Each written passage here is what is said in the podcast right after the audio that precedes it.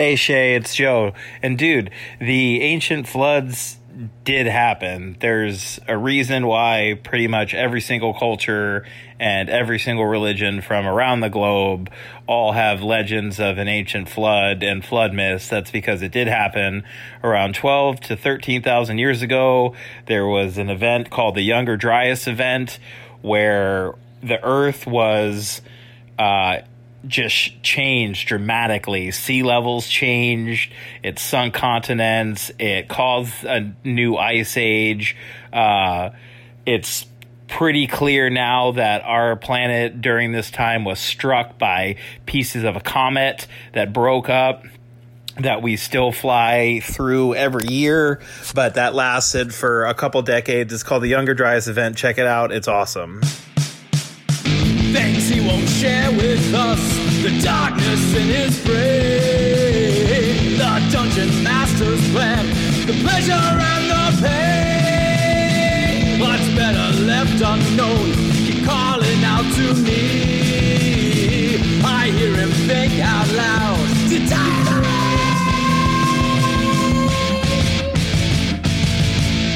Only the brave shall come open to page one. My name is Che Webster, and this is the Roleplay Rescue Dungeon Master's Diary. Hey Che, Jason here. I'm looking forward to seeing what you think of Savage Rifts. I've played it, it's okay.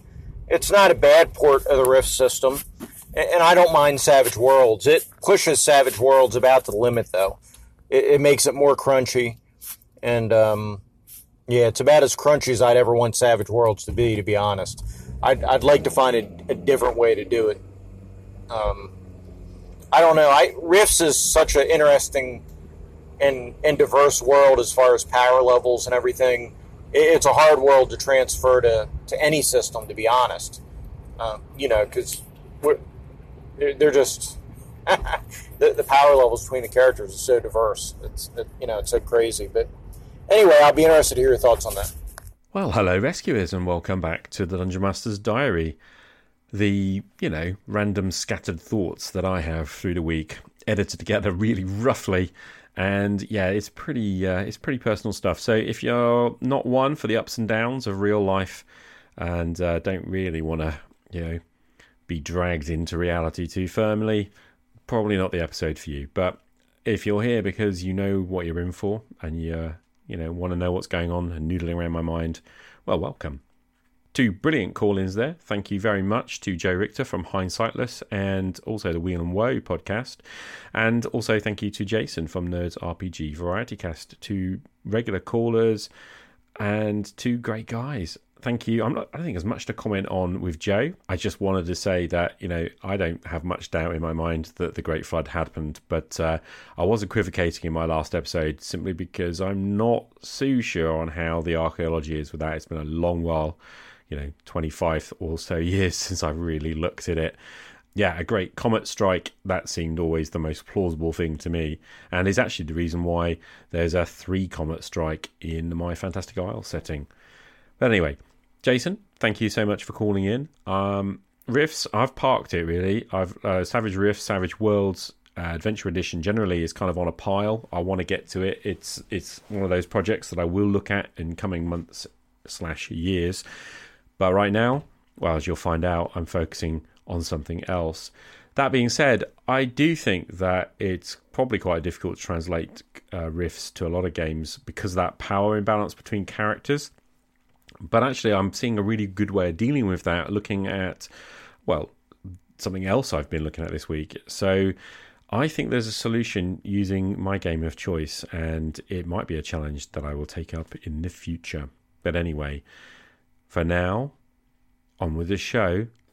And there is another call from Jason coming in a bit. Look out for it.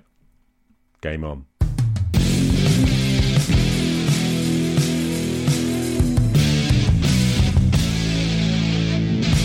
So it's uh, about ten o'clock at night, ten fifteen on Good Friday, and just finished the fourth session of our Dolmenwood playtest campaign. And um, the guys have gone from Fort Vulgar back to Prigwort to deliver a blade they were entrusted with. Um, interesting this because the prep for today was uh, a little longer, but only because I just hadn't decided what the blade was going to be. At the end of the last session, I'd rather arbitrarily decided they would ask to take a magic sword. So I rolled up on the magic sword table, and there's a about a 30% chance you get an intelligent blade. And lo and behold, we had an intelligent blade. So I had to create um, the blade, rolling up the stuff using the OSE book, which is great, and created the blade of Endirion, Dracophane. Um, and this sentient sword turned out to be able to speak, so we had some nice interaction. Uh, well, I felt it was nice and fun, trying to tempt the guys to unbox it and, and play with it, which you know they managed to refuse. And um, yeah, a good a good evening really. They they journey out. They had a little bit of interaction with um, uh, Dracophane the blade, and then ran into some uh, basically attacked by a swarm of stirges. Uh, which are a little different in uh, old school D and D. Just so you know, they're sort of bird-like creatures with feathered, big, large bird-like creatures, feathered, and sort of. Uh, the image shows a sort of winged, bat-like wings, but um, I sort of describe them as halfway between a pterosaur and a bird. Um, big beaks, and um, fourteen of those attacking the party. They managed to. Um, Pithwilder the Dowser unleashed a sleep spell and took down 10 of them. So straight away. And then the four remaining engaged in battle, they injured one, no, injured two of them with bow fire, crossbow and bow fire, and then got into combat. And I know that um, Shank, the fighter, was badly injured by one of them attacking him and sort of in, getting him, you know, impaling on him and starting to drink his blood. But they, they took him down quite quick after that and uh, drove off drove off the last one. Um, and then they um, managed to make their way across to the ruined abbey, uh, just the, camped at the foot of that.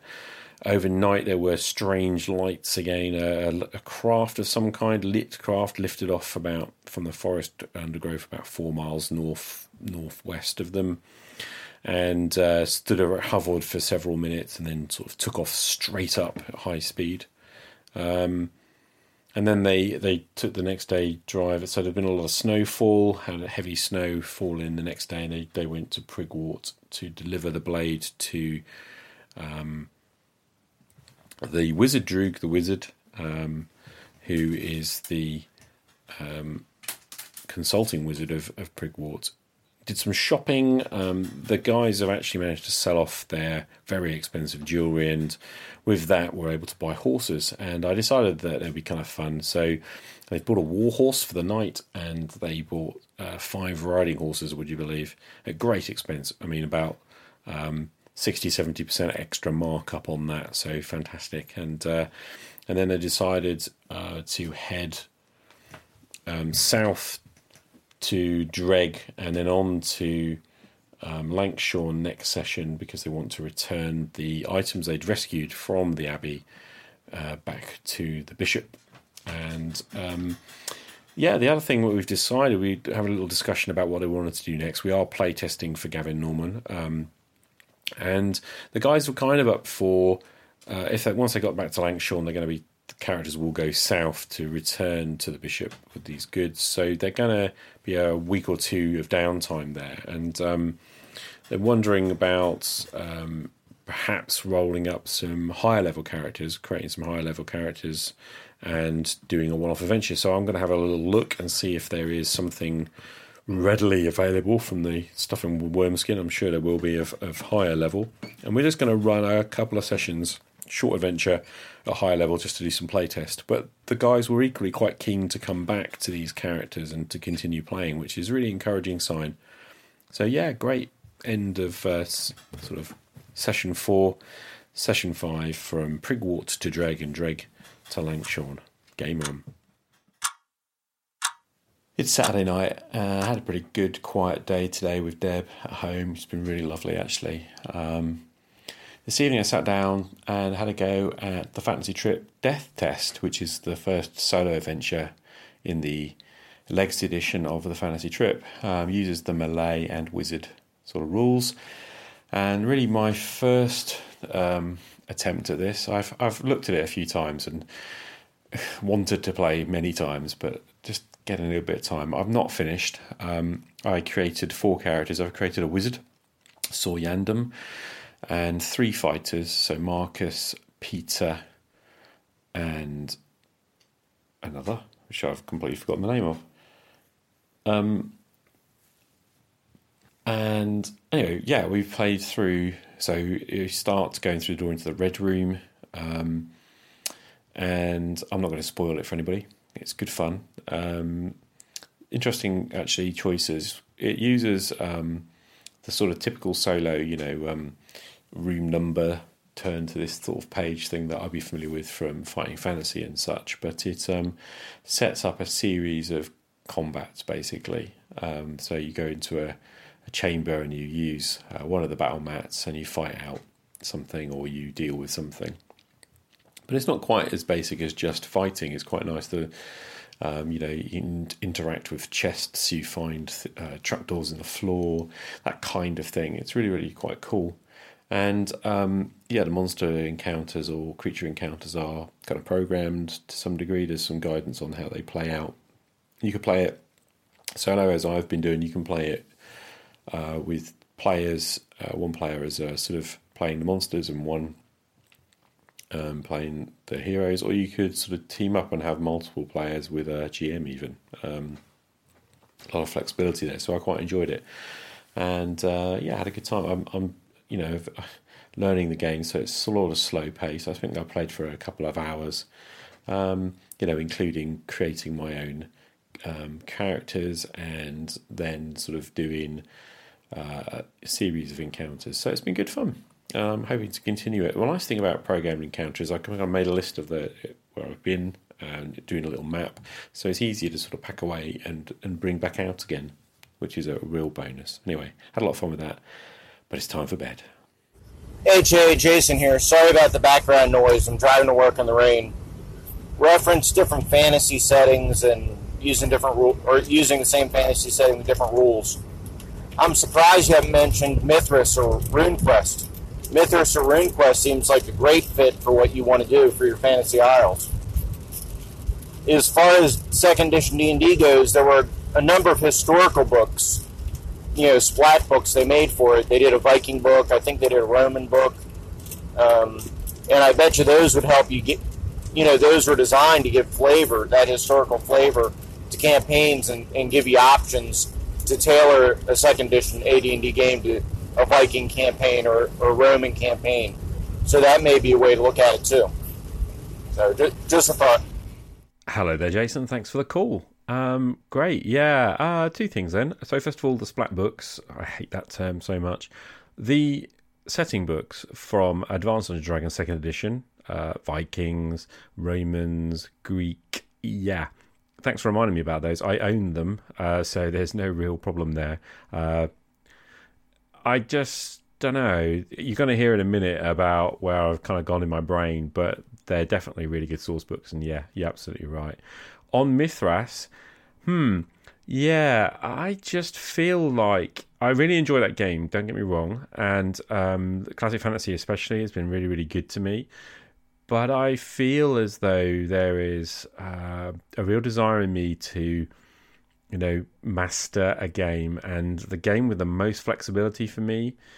Well, you know the name of that game, right? Anyway, mate, thanks for calling in. Game on.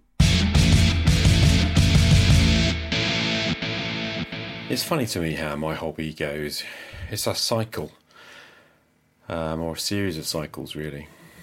Anyway, um, it's Easter Monday, and I've um, spent my morning really uh, in the um, the process of getting my head back to GURPS and the Fantastic Isles for me is something that's been really bubbling around my head the last few days, as I mentioned. And I know a week ago I was really thinking, oh, you know, can I do this? And is it possible to have a different flavour of fantasy with different games? And all of that thought was going on. But ultimately, when it came to wanting to build this thing, um, to start preparing for an actual game, and you know, I'm thinking I really want to play I needed to get started, and I just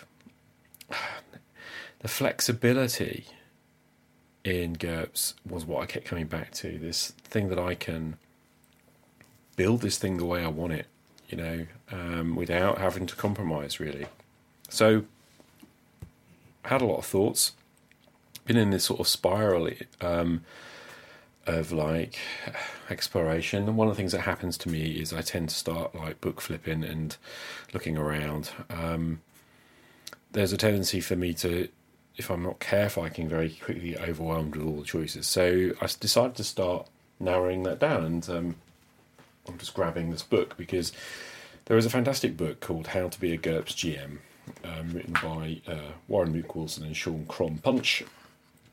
And it is um, a really good guide, actually, that I've read through before and thought, mm, yeah, that's really cool. But honestly, not put to use. And there I was thinking, oh, you know, I, I should build myself some character templates so I can get going. And I suddenly realised that I've got to step back even from that. I've got to lay the foundations. And, um, you know, what is it I'm trying to do here? And whilst it, there is probably a large amount of value in me holding a kind of session zero, I don't have any gamers yet. So, what I decided to do is actually just work through the rest of the guide, um, thinking about how to get started. And what I'm going to do now is I'm just going to sit down and start narrowing down the things I want to use in the game. It's uh, pretty straightforward, but it's a process that I need to go through, I think. And it's about like taking out, you know, stripping out the things in the game because there's so many choices. And um, as Dr. Kromm himself wisely says, you know, everything in GURPS is optional.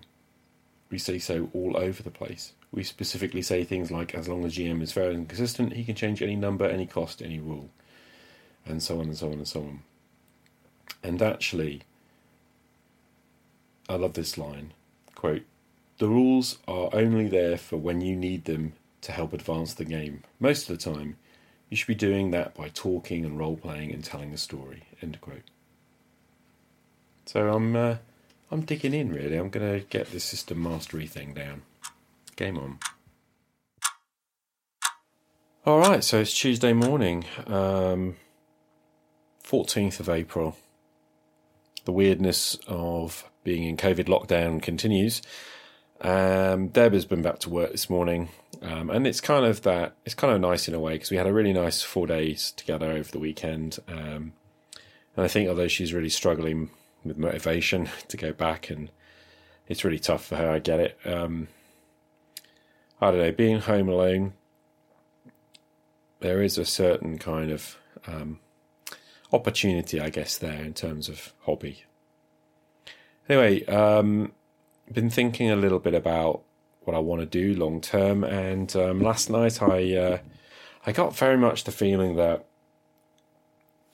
my Dungeons of Thaarl game, I feel like I, I kind of want to park it for a while. I feel like I've run my course with dungeon delving, and um, it's kind of time to sort of spread my wings as a GM a little bit. I think as a referee, I feel it is time for me to to uh, try some other tools out the box, really.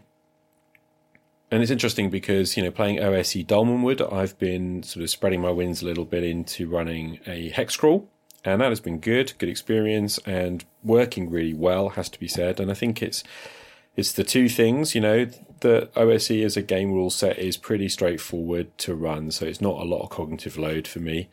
And of course, on top of that, the game structure itself of hex crawling works well. It's a it's a timeless classic, really, and so that's been really good. So the next thing for me is actually moving on up to really running games um, in a in a slightly more modern way, I guess. And for this, I, am thinking about the node structure that I've spoken about on the podcast before, and obviously starting to run mystery games as well. And so, to that end, I uh, feel like my Saturday night Thaarl game. Well, I could keep that going if I had infinite amount of time, you know, and I could play every night. I could run Thaarl alongside other things very successfully, but there's only so much kind of cognitive load, only so much space. And although I know one or two listeners are always quite amazed at how much I do manage to pack in um, to what is quite a busy life, I think in this time um, where I am homebound, I have an opportunity, you know, to prepare something deeper, to work on something deeper. So, to that end, I have put out a call on the Discord. So, on the Roleplay Rescue Discord, I put out a call. I've created a channel called Learning GURPS, and that's exactly what I intend to do to learn GURPS, get deeper. Um, anyone who followed the old ubiquitous rat blog um, or who's following the roleplay rescue blog is aware that you know I do this sort of learning posts, a bit of learning traveller recently uh, with the classic traveller game, and beginning GURPS in the past, and I'm going back to uh, GURPS. It's my you know, it's that game I sought mastery over. Do you remember? And it is time, I think, to really lean into that more. So I put out an open game um, call, really, and I'm going to run I think the way I want to play this is I want to offer um, uh, some worlds. Uh, so three worlds are kind of immediately come to mind. There's obviously the Fantastic Isles as a sort of low fantasy, uh, late prehistoric, early Bronze Age game. Um, that's one world. Another world is the world of dark matter. Really, I'm going to take the old Alternity um, setting and update that to 2020 and and also adapt it across to GURPS. I think that's one of the strengths of the game system is that it, you know the rules can handle pretty much any setting. So a modern conspiracy horror game. And then my third idea, barely formed at this point, but is to do a new, near future SF game. It's a bit cyberpunkish, probably, um, uh, but that's about as far as I've got with that idea. So that you know, fantasy, modern, and science fiction are all on the table going to ask the players if I can attract any what they want to to do, and I think the approach I want to take is an adventure by adventure approach. So um, I will sort of suggest running a one to three session adventure in one of those worlds, and then obviously ask what the players want to do next after that, and so on and so on.